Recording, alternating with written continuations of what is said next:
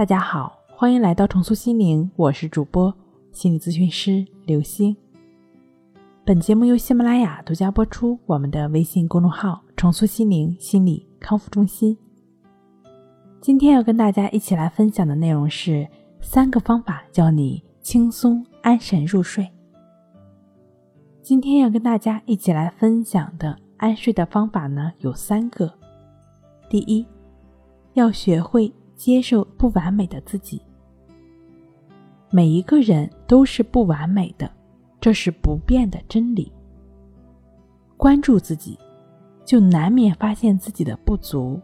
此时，我们不要妄自菲薄，也不应该自卑。相反，我们应该为此而感到欣慰。我们看到了最真实的自己，我们才有了进步的空间。第二，学会享受现在的生活。钱钟书先生对人性的本性、欲望的评价有过精彩的论述：围在城里的人想出来，城外的人想冲进去。对婚姻也罢，职业也罢，人生的愿望大都如此。当你想得到一样，就总想得到另外一样，但你想过没有？如果你处在城中，为何不好好享受城中的生活呢？其实冲进去或是走出来，也不过是一种意识形态罢了。里或外的区别，不过是自己的心给出的答案。第三，学会管理自己的心理状态。生活中存在着各种各样的压力，有一些压力虽然看不到、摸不着，但却真实的存在在我们周围。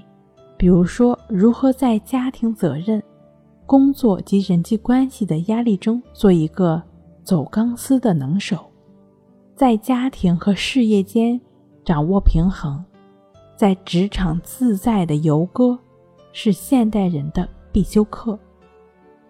面对来自各方的压力，我们一定要懂得自我调节。比如遇到不如意的事情，可以通过运动、看看小说、听听音乐、看看电影、看看电视，或者找朋友倾诉一下的方式，来宣泄自己不愉快的情绪。当然了，你也可以选择适当的场合，大声喊叫或者痛哭一场。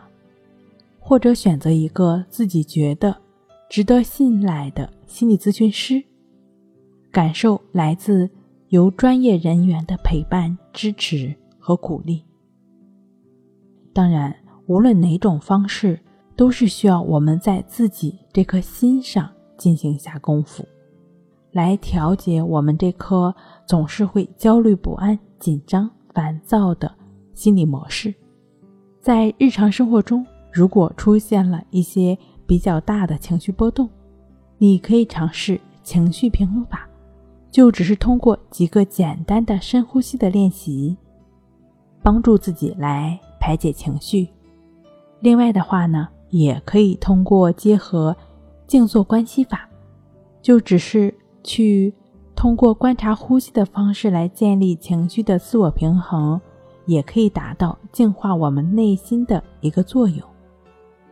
这两种方法的具体练习方式呢，可以参见一下《淡定是修炼出来的》一书。